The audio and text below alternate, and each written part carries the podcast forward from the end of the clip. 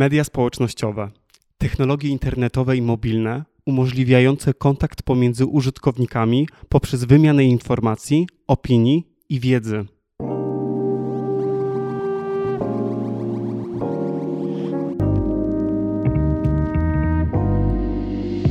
Siemanko! Z tej strony Krzysztof Neldner z Fundacji Greenpeace Polska. Witam wszystkie osoby w interpersonalnym podcaście, w którym wraz z osobami goszczonymi poszerzamy kontekst aktywizmu klimatycznego, rozmawiając o ich doświadczeniu i perspektywie na podjęte przeze mnie tematy. Miłego odbioru! Dzień dobry, witam serdecznie wszystkie osoby odbierające w drugim już sezonie interpersonalnego podcastu. O wow, co się dzieje? E, witam, witam serdecznie i witam szczególnie gościa dzisiejszego odcinka, e, Konrada Skotnickiego, zaimki on jego. Dzień dobry. Dzień dobry, dzień dobry. Jak najlepiej ciebie przedstawiać? No słuchaj, e, naukowiec, tiktoker, aktywista, e, fan zmierzchu. O nie! Okej. Okay. Nie lubię Beyoncé. Aha ale wiem, że idziesz na jej koncert, więc nie mogę nic złego mówić o niej. Ale nie, może, że jakby, nie lubię Beyoncé. Wiem, że, że, wszystkie, że wszystkie twoje jakby przeciwwskazania są jakby legitne, więc, więc bardzo proszę. No ja dobrze. Mam, ja nie mam problemu, że ona lata samolotami, prywatnymi jetami, bo wszyscy latają, po prostu ona ma słabą muzykę. A, no to nie, to tego już nie, nie, nie czaję. E, dobrze, czyli e, TikToker, człowiek sukcesu, wielu sukcesów naukowych, na przykład doktoratu i, e, i osoba, która popularyzuje naukę e, w, w internecie, na TikToku. Tak jest. E, I od ilu już to robisz? Jakaś będzie druga rocznica, chyba w kwietniu tego roku, założenia, zupełnie przypadkowego założenia mojego kanału na TikToku, który został założony e, w momencie, kiedy siedziałem w laboratorium i czekałem na kolejny wynik eksperymentu, który trwał lata, więc mogłem siedzieć i patrzeć i nic nie robić. A już na TikToka oglądałem od jakiegoś czasu wtedy. No i stwierdziłem, a, nudzi mi się. coś Jak tam już czekam na wyniki. Jak już czekam na wyniki, to coś tam se nagram. No i se nagrałem i w ogóle to było śmieszne, bo na, to był um, taki mój pierwszy, pierwszy naukowy, popularyzatorski TikTok. To był TikTok o tym, jak w, już trochę nie pamiętam, ale chyba w wielkim zderzaczu, zderzaczu hadronów, czyli w tym wielkim takim mhm. akceleratorze w Europie e, odkryto jakąś cząstkę elementarną, której właściwości, nie pamiętam, masa, już trochę nie pamiętam, ale masa czy coś takiego nie do końca zgadzało się z modelami, które naukowcy wymyślili. No super nudne, w sensie, jak ja nawet o tym mówię teraz, to jest super nudne. Wtedy o tym nagrałem, że o, fizyka się zepsuła. No i to tam miało, nie wiem, 10 tysięcy wyświetleń, coś takiego. Okay. I ja miałem tak, mm, w sensie robię w internecie rzeczy od wielu, wielu, wielu lat i nigdy nie było tak, żeby pierwsza rzecz, którą zrobiłem, ani nawet tysięczna miała taki zasięg od razu, zwłaszcza wideo, więc miałem tak, hu, może coś z tego będzie. Więc yy, zacząłem, potem taka moja pierwsza seria, którą zacząłem robić, to była o kolorów, kolorach oczu. Dlaczego ludzie mają konkretne kolory oczu? No i to już tam wystrzeliło w kosmos po kilkaset tysięcy wyświetleń. Więc to się strasznie szybko zaczęło. No i niedługo będą już dwa lata takiej solidnej pracy, w której już masz jakieś takie mniejsze i większe sukcesy, jakby. I to też jest tak, że e, przez ten okres, kiedy się rozwijałeś w przestrzeni internetowej, jakby ta twoja praca naukowa sobie gdzieś po prostu poszła odpoczywać? W sensie jesteś w takim, takim stanie hibernacji, czy nadal się jakoś rozwijasz naukowo? No teraz jestem w stanie, że w marcu zeszłego roku rzuciłem naukę, rzuciłem pracę naukową. E, robiłem ten coming out już w, w różnych losowych momentach, ale chyba to jeszcze nie jest taka powszechna wiedza, że doktor z TikToka jest już tylko doktorem z TikToka, a nie doktorem z Instytutu Chemii i Techniki Jądrowej. Natomiast no nie rzuciłem tej pracy dla e, influencerstwa, bo to jednak z tego się jeszcze ciężko jest utrzymać aż tak. tak po prostu zmieniłem pracę. E, natomiast no, na początku ten TikTok nie przeszkadzał mi jakoś specjalnie w tej pracy naukowej, bo to było trochę tak, że robiłem go w bardzo um, nie, nie zrównoważony sposób. To znaczy, jak wpadałem każdego dnia na jakiś losowy pomysł w losowym momencie dnia, to natychmiast. Regularny na przykład? Tak, natychmiast y, nagrywałem to. W sensie nie było tak, że robię sobie listę tematów, które mam nagrać, jakieś przemyślane, to nie okay, było tylko. Czyli jak było flow, to po prostu. Tak, jak było flow, wstawałem, nagrywałem jak patrzę na te swoje nagrania sprzed niecałych dwóch lat, to mam także oczy mi wypływają, tak źle to było zrobione i tak źle nagrane jakimś starym po prostu Androidem. No ale to ewidentnie szło i ani wtedy napisów nie dorabiałem do tych filmów, teraz już każdy mój film ma napisy, żeby też osoby niesłyszące mogły, mogły je oglądać i Więc wtedy to było tak po prostu z ręki nagrywane, więc no nagranie jednego TikToka zajmowało mi 15 minut, no może z wrzuceniem maks pół godziny, więc to nie było dużo czasu każdego dnia poświęconego na to, więc jakoś to nie kolidowało bardzo z, z moją pracą naukową. Natomiast to mi dało A jak jakieś... teraz wygląda twoja praca? W sensie po tych dwóch latach, jak ona się, się rozwinęła? Tak, no więc teraz już trochę sprofesjonalizowałem się na tym TikToku od takiej technicznej strony, bo raczej sobie staram nagrywać trochę na zapas. Mhm. E, nagrywam też już jakiś tam czasem aparatem, a czasem telefonem, ale no już dużo wyższej jakości. Zawsze montuję na komputerze i dodaję jakieś tam bariery, żeby to nie była tylko gadająca głowa, bo ja generalnie lubię montować wideo, mhm. więc to nie wiem, czy to jest potrzebne na TikToku aż tak bardzo, ale lubię to robić. Dodaję zawsze napisy, więc no teraz myślę, że jedno wideo to jest taka, razem z researchem to pewnie z godzinę, półtorej takiej ostrej pracy. E, a ponieważ ja nie umiem ostro pracować, więc to raczej są 4 godziny przerywane rozproszeniami co 5 minut.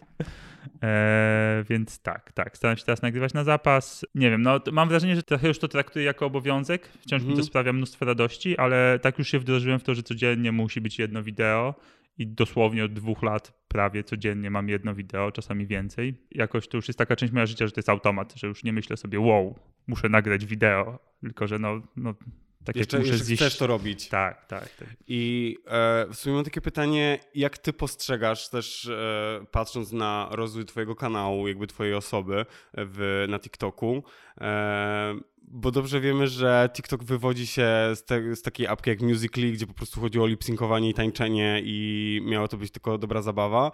I TikTok bardzo szybko stał się tą platformą, na której e, jest nie tylko dobra zabawa, ale dużo wiedzy, dużo nauki. E, I jak ty postrzegasz tę aplikację właśnie w kontekście popularyzowania takich treści? E, no ja jako konsument tej aplikacji pewnie z no, zacząłem ją oglądać tak jak wszyscy e, starsi ludzie w, w, na świecie, czyli w czasie pandemii, czyli w jakimś 2020 roku. No i przez rok mniej więcej oglądałem ją ucząc algorytm, co ja tam lubię. No i ten algorytm do, dość szybko się nauczył, że może lip sync i może tańce to nie jest to, co najwięcej przykuwa moją uwagę, e, więc zaczęło mi się tam pojawiać rzeczywiście trochę więcej naukowych treści, zagranicznych, bo polskich jeszcze wtedy nie było prawie wcale naukowych. No i w sumie nie wiem, kiedy wykiełkował ten pomysł, żeby, że może, że, żebym zaczął to robić. Natomiast to jest to tyle ciekawe, że dla mnie TikTok jest jakimś takim łatwo go postawić w opozycji do polskiego systemu edukacji, który jest nudny, długi, bezsensowny, fenomenalnie przeteoretyzowany w absolutnie każdym aspekcie. No a na TikToku możesz w minutę, półtorej czy dwie nie nauczysz nikogo do egzaminu, ale możesz mu opowiedzieć o rzeczach, o których nie opowiada szkoła, na przykład o edukacji seksualnej, bo, bo mhm. też często podejmuję takie tematy, o, o kryzysie klimatycznym, bo bardzo dużo mówię, prawdopodobnie za dużo yy, na TikToku o kryzysie klimatycznym. Nie wiem, o... miałem też, też serię filmików o tym, co się wydarzyło w Odrze, jak została mhm. zatruta, więc jest tam w ogóle dużo przestrzeni według mnie na ekologię i aktywizm i mówienie o, o, o tym i edukowanie w tej kwestii. E, no tylko trzeba to robić inaczej niż polska szkoła, czyli ciekawie i fajnie. Czy twoim zdaniem jakby jest szansa, żeby, mm, żeby TikTok stawał się przestrzenią faktycznie coraz większej ilości osób aktywistycznych? W sensie, czy ta aplikacja już nie jest przepełniona treścią? To jest dobre pytanie. Według mnie aplikacja jest przepełniona treścią, ale nie treścią aktywistyczną, bo ostatnio no, bardzo wszystkim na świecie właściwie obcięło mocno zasięgi, więc ewidentnie tam nastąpiła jakaś zmiana w Matrixie e, w tych chińskich serwerach, ale też TikTok próbuje się teraz kreować coraz bardziej na platformę, na której już nie tylko tańczysz i że to nie jest platforma dla młodych, małych dzieci, które tam tańczą sobie do Hany Montany. Nie wiem, czy jeszcze tańczy do Hany Montany, pewnie nie. Jeżeli w twoim starym świecie tak wygląda TikTok, to bardzo proszę, ja nie będę ciebie z tej fantazji po prostu wydzierał. Więc w moim starym świecie tak wygląda TikTok, e, więc wszystkim spadły zasięgi. E, natomiast jak sobie patrzę na... To, to jest z jednej strony wkurzające, no bo jak masz już jakąś zbudowaną społeczność, jesteś tylko przyzwyczajony czy przyzwyczajona, że te twoje filmiki robią kilkaset tysięcy, a nagle zaczynają robić kilkadziesiąt tysięcy, to to jest problem. Natomiast y, jak patrzę na to tak z takiej szerszej perspektywy, to to mogło sprawić, że y, nastąpiła jakaś taka bardziej demokratyzacja tego TikToka, bo to już nie jest tak teraz, że jak ktoś sobie zbudował wielkie zasięgi na początku i ma milion y, czy 4,5 miliona subskrybentów, Filip Zabielski, pozdrawiam, to tylko jego filmiki będą się wyświetlały wszystkim. Więc według mnie teraz jest dużo przestrzeni na to, żeby znowu wchodzić z nowymi treściami, zwłaszcza aktywistycznymi. No zresztą, co bardzo widzimy, w, przynajmniej ja widzę na swoim feedzie, bo też mam już jakieś tam e, ploteczki, e, kto będzie gość, kto, kto będzie gościami, gościniami kolejnych odcinków podcastu. Tak, od razu sprzedaj nas wszystkich. Więc według mnie jest tam mnóstwo przestrzeni na takie aktywistyczne treści. Zresztą, no ja, ja trochę na początku przemycałem te treści o kryzysie klimatycznym i te aktywistyczne wśród tych ciekawostek naukowych, w sensie, nie wiem, ciekawostka o starych jeansach, ciekawostka o najśmieszniejszym zwierzęciu świata, ciekawostka o czymś tam i tu potem w pewnym momencie jeb, elektrownia Bełchatów, która nas wszystkich zabije. I to było ciekawe, bo to się sprzedawało, znaczy oglądało to się, nie sprzedawało, ale oglądało się dobrze, więc ja bardzo na początku tak ostrożnie wplatałem te treści mhm. E, aktywistyczne, bo jakieś mam wieloletnie doświadczenie z tym, że treści aktywistyczne niekoniecznie są dobrze przyjmowane. Tak, ale też szczególnie chyba przez to, że ty masz ten content taki dosyć popularno-naukowy, gdzie najpierw mówimy o penisach waleni, a później jak coś powiesz o, nie wiem, o Grecie i e, Andrew Tate, to nagle ludzie w komentarzach dostają po prostu małpiego rozumu i nie wiedzą jak mają na imię, bo doktor z TikToka już nie jest tym śmiesznym, bezstronnym doktorem z TikToka, tylko nagle ma poglądy i jakby ma, ma jakiś statement na tematy. Tak, to jest w ogóle, to jest bardzo dobre pytanie. Ja bardzo o tym długo nie myślałem, że, że przez to, że robię TikToki o penisach waleni, to ludzie myślą, że interesują mnie tylko penisy waleni, albo że interesuje mnie tylko... Ale nie mów, tak nie jest. Które ci interesują penisy, penisy waleni, waleni? No mają dwa metry, a ich wytrysk ma 30 litrów. No nie da się tym nie interesować. więc, więc tak. Natomiast ym, to, to, jest super ciekawe pytanie, bo mam wrażenie, że popularyzatorzy nauki, yy, tak in general na świecie, bo w Polsce nie wydaje mi się, że jest ich jakoś wystarczająco dużo, ale, ale, ale w Polsce też, pilnują się tego, żeby nie wyrażać swoich poglądów nigdy. Nawet jeżeli te poglądy są jakoś tak blisko związane z nauką, mhm. na przykład o kryzysie klimatycznym, no nie ma niczego bardziej naukowego niż kryzys klimatyczny. W sensie tam są, no fizyka jest ustalona to nie jest kontrowersyjne. Natomiast no, wielu, wiele osób nie podejmuje tych tematów, albo tematów związanych z płcią yy, i z, nie wiem, na przykład z identyfikacją seksualną, albo z identyfikacją płciową, albo z tymi wszystkimi złożonymi tematami, na które nauka się wypowiada, tylko trzeba pogrzebać tych tematach. Trzeba pogrzebać w tym, że to nie jest tak, że jak masz chromosomy konkretne, to jest pewność, że będziesz miał wąsy i będziesz miał owłosienie na ciele i będziesz miał wszystkie te drugorzędowe czy jakoś tam wyższorzędowe cechy płciowe, które sprawią, że środowisko i społeczeństwo będzie cię identyfikowało jako mężczyznę, no bo taki panuje pogląd paranaukowy, że jak masz chromosomy XY, no to jesteś samcem alfa i że chromosomy decydują o wszystkim. Mhm. No nauka tak nie mówi, w sensie jest mnóstwo... Y, Co więcej, nauka mówi o tym, że za, za określenie naszej płci jakby, jakby jest bardzo wiele tych kategorii, które muszą być spełnione i nawet jeżeli będziemy się po... Um, jeżeli nawet będziemy się mm, przemieszczać, w sensie poruszać w przestrzeniach binarnych, to jakby nadal ta płeć jakby jest tylko określona na podstawie naszych genitaliów przy, no, przy urodzeniu. Więc jakby faktycznie jakby nauka, e, nauka ma na ten, ma ten temat jakby e, wiele do powiedzenia, tylko że też my za mało drążymy. Mhm. No to też jest bardzo skomplikowane. Ja też nie nie wchodzę w te tematy tak głęboko, e, bo też nie jestem od tego specjalistą. No ja mam doktorat z chemii, więc trudno jest mi mówić o tych tematach z poziomu specjalisty, więc staram się mówić o nich bardziej ciekawostkowo. Natomiast no, inny temat, edukacja seksualna. E, nauka ma mnóstwo na ten temat do powiedzenia. E, polska szkoła nie ma nic na ten temat do powiedzenia i mnie zawsze fascynuje, jak robię jakieś robię wideo na przykład, nie wiem, o tym, dlaczego osoby z waginami mają takie jas jaśniejsze plamy na starych majtkach. I to jest w sensie, no to jest, ja to wiem, nie wiem w sumie dlaczego, ale wiem to od lat. E, no między innymi dlatego, zapraszam na mojego TikToka oczywiście, ale między innymi dlatego, że no, waginy mają kwaśne środowisko, śluz ma kwaśne, jest kwaśny, ma niskie pH, no więc po prostu e, kiedy dostaje się na barwnik w majtkach, no to go trochę wypala, w sensie trochę go usuwa. No i to jest normalne. I jak nagrałem o tym TikToka, to miałem tak, no TikTok jak TikTok, w sensie a miałem pod nim, no nie wiem, setki, tysiące komentarzy o tym, Boże, kompletnie o tym nie wiedziałam, e, myślałam, że jestem chora, albo moja mama mi mówiła całe życie, żebym się zaczęła myć, bo to jest straszne, albo mój partner mi mówił, że co jest w ogóle z tobą nie tak a to jest jakaś taka podstawowa wiedza, którą absolutnie powinna przekazać szkoła, więc ludzie żyją sobie całe życie, bojąc się o swoje zdrowie albo jakąś opinię społeczną, kiedy nauka ma bardzo proste wyjaśnienie na, na coś takiego. Jakby sobie zdajemy z tego sprawę, że te osoby się dowiadują tego z TikToka. W sensie tak. dochodzimy do momentu, gdzie e, pokolenie, przede wszystkim moje, jest e, strasznie jakoś tak obarczone mm, tym takim fatum, że my nie mamy już ze sobą kontaktu, my nie potrafimy się ze sobą komunikować, tylko siedzimy w tych telefonach, ale dostajemy właśnie odpowiedź, że w tych telefonach dostajemy jakiekolwiek odpowiedzi, w sensie dostajemy namiastkę kontaktu e, nie tylko z wiedzą, ale też z, z rzeczywistością,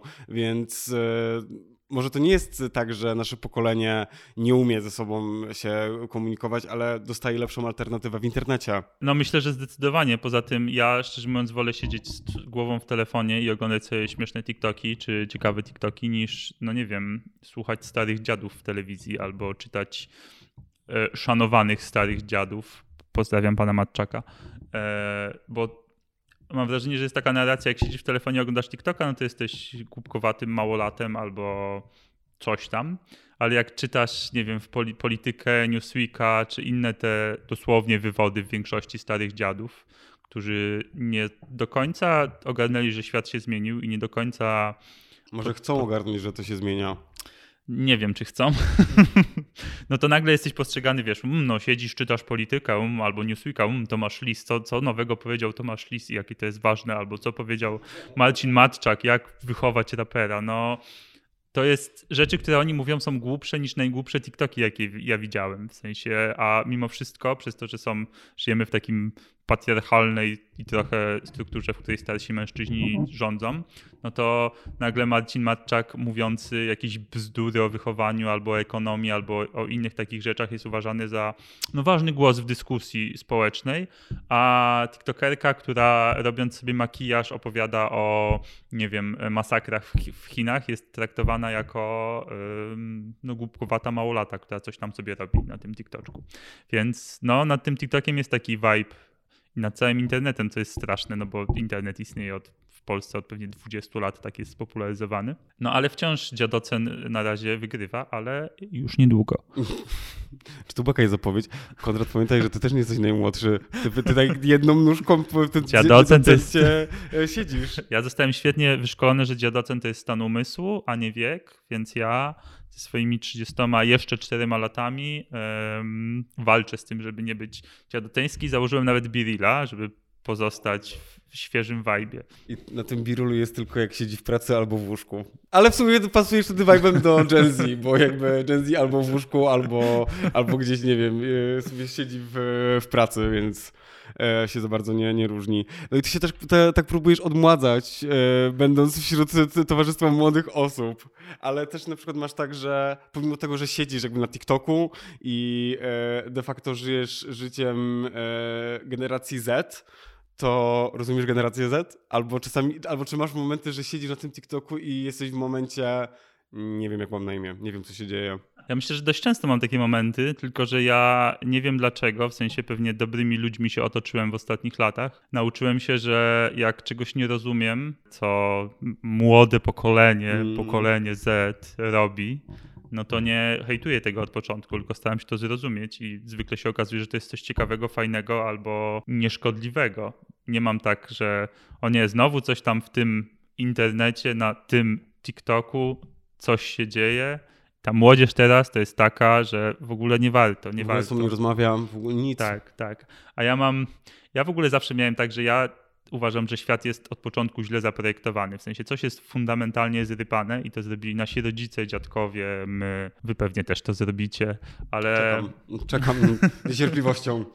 Więc ja... Um, trochę nie wyobrażam sobie życia, życia życiem trzydziestolatków, no bo trzydziestolatkowie teraz y, pewnie właśnie są w piątym roku spłacania kredytu hipotecznego na mieszkanie. E, spodziewałem się czwartego dziecka, oczywiście z całym szacunkiem dla wszystkich, którzy chcą mieć dzieci, ale no ja nie, niekoniecznie. Albo planują sobie pracę od 9 do 16, czy do której tam się planuje e, w korporacji, a potem wyjazd na Bali raz w roku. No to nie jest trochę życie, które ja bym chciał mieć, więc myślę, że generacja Z, dopóki się nie, nie zdziadzieje, to jest dobry, dobry model do naśladowania na razie. Plus też ja zawsze miałem w głowie takie, w sensie ja zawsze byłem rewolucyjny, nawet jak nie nazywałem tego rewolucyjnością, bo przez to, że zawsze mi się nie podobał świat, to miałem tak, że coś trzeba w nim zmieniać. A generacja Z jest według mnie idealna do zmienienia świata, e, więc trochę tak nie mam chyba już nic mądrego do powiedzenia na temat generacji Z. Zresztą mówienie o generacji Z to. Ja też za wiele bym nie miał. E, nie da się ukryć, jesteś pracownikiem Greenpeace Polska. Tak, jestem pracownikiem Greenpeace Polska, to jest coming out. Okej, okay, jakby dziękuję za ten coming out. E, no i my sobie, bo jako, że współpracujemy, tworzymy sobie ten content na, na TikToku na przykład e, Greenpeace Polska. Ale jak ty też porównujesz e, Greenpeace Polska z innymi Greenpeace'ami na Polsce, jak w ogóle rozpatrujesz też pracę organizacji klimatycznych? Bo chcę najpierw pogadać sobie o tym, jak to wygląda z tych, z takich ustrukturyzowanych przestrzeni po typowo aktywistyczne oddolne działania. Więc ja jestem związany z Greenpeace od 2010 roku, więc to już jest bardzo dużo lat. No, sobie właśnie zdałem sprawę, ile wtedy miałem lat, miałem tak, aha, okej. Okay. No, więc ja patrzę trochę na ten aktywizm klimatyczny w Polsce i w ogóle na działania, jakieś takie działania polityczne w kwestii klimatu od bardzo dawna. I ja jakoś tak długo, ciężko mi było znaleźć swoje miejsce, bo tak nie, nie wiedziałem, gdzie, gdzie na tej mapie aktywistycznej jestem ja i co mnie najbardziej interesuje, czy kryzys klimatyczny, czy może jednak bardziej przyroda, ochrona lasów, czy nie wiem, ochrona wód i oceanów, czy Arktyka, czy takie rzeczy. I do 2018 to wszystko było ułożone, wszystko było jasne. To znaczy kochałem Puszczę Białowieską i kochałem ochronę Puszczy Białowieskiej i kochałem ochronę lasów. I po 2018 przestałeś. I po 2018 przestałem, ponieważ yy, no klimat, w ogóle gadanie o klimacie, aktywizmie klimatycznym, o kryzysie klimatycznym, czy też globalnym ociepleniu, jak to się jeszcze wtedy mówiło, w Polsce to w ogóle nigdy nie żadło. W sensie nikogo to absolutnie nie obchodziło. Mimo, że ja to próbowałem robić w mediach społecznościowych Greenpeace'u od wielu lat, to nie było tak, że było dużo denialistów. Było dużo de denialistów, ale według mnie większym problemem było to, że to było po prostu nudne, nieporuszające. No, że za 20 lat, 30, 50 czy 100 Ziemia utonie, a nasze, na, nasi potomkowie spłoną, no cares, w sensie mnie to też by nie przekonało. No i potem, ale robi, robiliśmy tam różne rzeczy, ja w ogóle jestem wielkim fanem NGO-sów niektórych w Polsce, e, zwłaszcza tych skutecznych, więc było wszystko ok. No i potem w tym 2018 chyba, Wyszła ta szwedzka nastolatka, usiadła pod tym parlamentem szwedzkim i no, wywróciła świat do góry nogami, wywróciła cały aktywizm klimatyczny do góry nogami, bo pojawiło się MSK, które według mnie było najlepszą rzeczą w Polsce, jaka zdarzyła się dla rozmowy o klimacie. I nagle się okazało, że wszyscy się interesują klimatem, że nie wiem, gazeta.pl, że one WP mają, tworzą sobie specjalne zielone działy albo klimatyczne działy, że politycy nagle, każdy polityk mówi o klimacie, zwykle źle, ale to jest jakiś topik. Ale zaczyna się już w ogóle e, rozmowa na ten temat. Tak, no? więc są te strajki, no że i to jest w ogóle według mnie fantastyczne. To dało taki powiew świeżości. Um... I chyba też, no bo ja też rozmawiałem w ogóle e, ostatnim razem z, z Julią Sikorską na ten temat. E, wspominaliśmy, wspominałyśmy właśnie, jak to wyglądało z naszej perspektywy. E, pamiętam, że kiedy słuchałem tego odcinka, to um, pamiętam, że tak, że my przez to, że mieliśmy tak dobry vibe, nie zaznaczyliśmy, że to z naszej perspektywy aktywizm klimatyczny zaczął się właśnie od Grety. E, I wiemy, że coś wcześniej było, wiemy, że Greenpeace działa od bardzo wielu, wielu lat, ale dla nas coś to dopiero wtedy zaczęło, bo dla nas to było wyjście na ulicę i też wtedy e, zauważyliśmy, zauważyłyśmy, że w tym kraju trzeba cały czas strajkować i trzeba protestować i że osoby, młode osoby mają do tego siłę. I na przykład ja wiem, że za parę lat, kiedy będę wspominał swoje e, lata licealne, to ja je będę wspominał z protestów, ja je będę wspominał z, z tego aktywizmu i wiem, że to będzie się, to się stało już cechą naszego pokolenia. To, to jest w ogóle ciekawe, bo um, no oczywiście aktywizm się zaczął wcześniej i ja też no ja słuchałem tego odcinka i też miałem tak ho, ho, ho, znowu przyszło Gen Z i mówi, że wymyśliło wszystko, e, ale dla mnie to jest też trochę piękne, bo jak nie wiesz, co nie działało, to okazuje się, że robisz rzeczy, które działają, nawet jeżeli one są takie same jak kiedyś, bo nikt ci po prostu nie powiedział, że nie, nie, nie, my już to robiliśmy 57 razy i to nie zadziałało. A okazało się, że przyszłe MSK zrobiło 58 raz i zadziałało. Więc to, to dla mnie jest też duża wartość. E, więc dla mnie MSK było jakimś takim kluczowym momentem w aktywizmie klimatycznym i też i, i, dzięki temu też wracając trochę do TikToka, dzięki temu, że MSK to było głównie Gen Z, dość, do, dość młode jeszcze wtedy, to wszyscy byli na TikToku. E, więc to bardzo się zaczęło przenikać i bardzo zaczęły się pojawiać te, te rzeczy klimatyczne na TikToku i też dla mnie to jest istotne, że jak ja próbowałem mówić o klimacie i o aktywizmie, nie wiem, na Facebooku, czy nawet na Instagramie jeszcze kiedyś, to czy na YouTubie już nie daj Boże, e, bo bo to było straszne, to na TikToku to rzeczywiście zaczęło działać, ponieważ ta grupa odbiorców i odbiorczyń to byli po prostu młodzi ludzie, którzy wychodzą na ulicę, więc oni rozumieją, że klimat jest ważny i chcą o tym słuchać i to, tak wszystko pięknie kliknęło w pewnym momencie. E, I mnie to też napędziło, bo ja, tak jak już wspominałem na początku, trochę chciałem ukrywać na tym swoim TikToku ten aktywizm, żeby to nie było tak, że od razu zostanę zaszufladkowany, że lewak na pasku Sorosa i w ogóle pod pantoflem Grety Thunberg, co wciąż się pojawiają takie komentarze, co jest bardzo zabawne. Więc ja to bardzo tak delikatnie do tego podchodziłem, jak tacy wszyscy polscy i niepolscy influencerzy naukowi, że no tak, tutaj pokażę ci fakty, tak to działa, nie podam absolutnie żadnej opinii na ten temat, ani nie powiem nic o polityce albo sprawach społecznych, tylko będę mówił o gigawatach, kilowatogodzinach i mocy zainstalowanej versus mocy wyprodukowanej, więc y, tak, ale potem jak zobaczyłem, że to rzeczywiście zaczyna żreć, no to zacząłem też mówić o tych sprawach społecznych związanych z kryzysem klimatycznym, nie wiem, o powodziach w Pakistanie, o tym, że no, kryzys klimatyczny jest o gigawatach, ale i rozwiążemy go gigawatami, ale rozwiążemy go tylko wtedy tymi gigawatami, jeżeli ogół społeczeństwa zgodzi się na to, żeby to zrobić a żeby ogół społeczeństwa się zgodził, no to trzeba opowiedzieć, co się stanie, jak się nie zgodzimy. Czyli, że będziemy mieli suszę, będziemy mieli powodzie, będziemy mieli. Ostatnio nagrałem taki filmik, który się też świetnie rozszedł o szkodach górniczych w Trzebini, w sensie, że dosłownie, dosłownie się miasto zapada. W sensie, że ja, ja, ja ponieważ ja nie jestem ze Śląska, to ja nic nie wiem o szkodach górniczych. W sensie wychowałem się na Mazowszu, gdzie jest płaski teren po horyzont, żadnych zagrożeń. Możesz sobie iść do lasu i maks co cię spotka to jest wściekły bolsuk, w sensie zdenerwowany bolsuk, nie, nie że wściekły. A potem dowiaduję się o tym, że ludzie, ludzie sobie żyją w jakiejś miejscowości i nagle w tej miejscowości powstaje lej o średnicy, nie wiem, 15 metrów, który wciąga kawał cmentarza, albo wciąga kawał bloku, albo na ogródku działkowym pojawia się nagle krater, jakby meteoryt uderzył. I ludzie mają tak, że no, no tak, no szkody górnicze, tak, no pęka nam dom. A ja jak o tym słyszę, to mam Jezu, Boże. jak w ogóle można tak żyć? W sensie, jak, jak mogliście znormalizować to, że ktoś wam drąży pod domami, pod całymi miejscowościami dziury, żeby wydobywać węgiel, który niszczy całą planetę i jeszcze zapada wasze domy. Więc nagrałem o a tym oni są filmik. jak no, a w czym, w czym problem? No właśnie, właśnie, w sensie to jest straszne, jak bardzo przemysł górniczy to znormalizował. Więc nagrałem o tym filmik i on się rzeczywiście bardzo, bardzo spoko rozszedł. I ja też lubię właśnie nagrywać filmiki o takich, nie takie ogólnikowe, opowiadające, no tak, mamy tam półtora stopnia, tu był e, szczyt klimatyczny, bla, bla, bla, bla. Tylko lubię wziąć sobie jakiś taki mały, małą rzecz i obudować wokół niej jakąś narrację. Na przykład, to jest w ogóle, ja zawsze lubię o tym mówić, jeszcze chyba nigdy nie mówiłem o tym w żadnym podcaście, ale wow, ba bardzo, pierwsi. Świetnie. bardzo lubię mówić o przykładzie taksonomii, czyli takiego procesu legislacyjnego w Unii Europejskiej, który był tak spektakularnie nudny, że ja usypiałem, jak o nim słuchałem. Chodziło w nim między innymi o tym, które inwestycje energetyczne mają być zaklasyfikowane jako zielone. No i e, tak w skrócie, ale to był taki proces no, no strasznie polityczny. Nik, nikogo to nie obchodziło, w sensie absolutnie nikogo to nie obchodziło. Ja stwierdziłem, że no nie, no według mnie wszystko da się opowiedzieć ciekawie, tylko trzeba się postarać. Więc opowiedziałem o tej taksonomii, wychodząc od emisji metanu, bo w tej taksonomii był taki problem, że gaz e, miał być też zaklasyfikowany jako zielone źródło energii. Więc.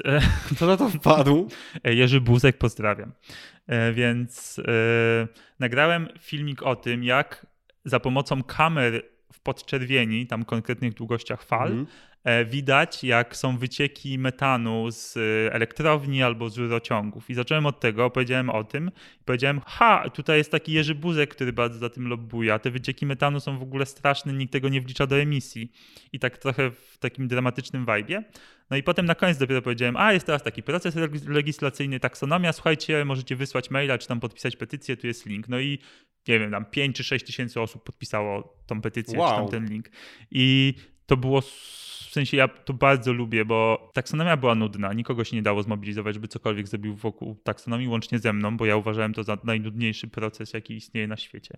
A udało się go opowiedzieć w ciekawy sposób i pchnąć tych ludzi do zrobienia czegoś prosto z TikToka. Więc to, to jest w ogóle taka rzecz, która mnie bardzo, bardzo jarała i mam nadzieję, że może uda się ją kiedyś powtórzyć jakimś kolejnym nudnym procesem.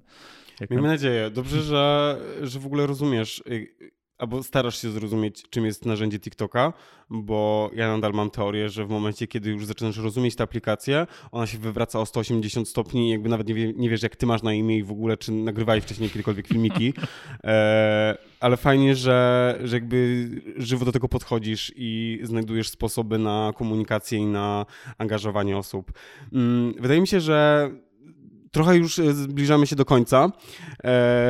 E, jak, jak to ja tradycyjnie wypowiedziałem bardzo wiele słów w trakcie tego odcinka, ale bardzo się cieszę z tej rozmowy. Wydaje mi się, że jest to jakieś takie zgrabne rozpoczęcie tematów, e, które będę chciał poruszać z następnymi osobami goszczonymi. Bardzo Tobie dziękuję za, za tę rozmowę i za podzielenie się tą swoją historią i swoją perspektywą tego, jak Ty zaczynałeś i jak rozwijasz się na tej aplikacji. E, wydaje mi się, że jest jeszcze przestrzeń na dwa ostatnie słowa dla osób odbierających, jeżeli jakiś masz. E, no nie mam chyba nic mądrego, nie wpadłem na nic mądrego, natomiast po pierwsze, zakładajcie kanały popularyzujące naukę i aktywistyczne na TikToku serio. W sensie wiele z Was ma mnóstwo ciekawych rzeczy do powiedzenia. Mówcie je na TikToku, bo tam to jest najprościej i na razie najbezpieczniej. W sensie tam serio jest mało hejtu, więc yy, mówcie to. Plus jak chcecie coś zmienić, to dołączcie do jakiejś inicjatywy. Sami i same niczego nie zmienić. Dołączcie do Greenpeace, dołączcie do młodzieżowego strajku klimatycznego, dołączcie, nie wiem, do inicjatywy Wschód, do bąbelków, do ruchu sprawiedliwości klimatycznej. Mam nadzieję, że nie pomyliłem tam któregoś słowa.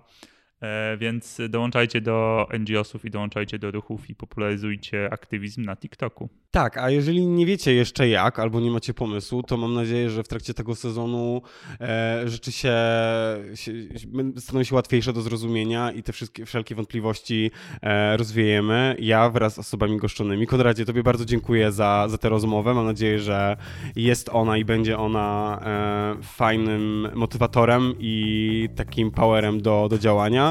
Ja na ten moment mówię do usłyszenia. Okitopa.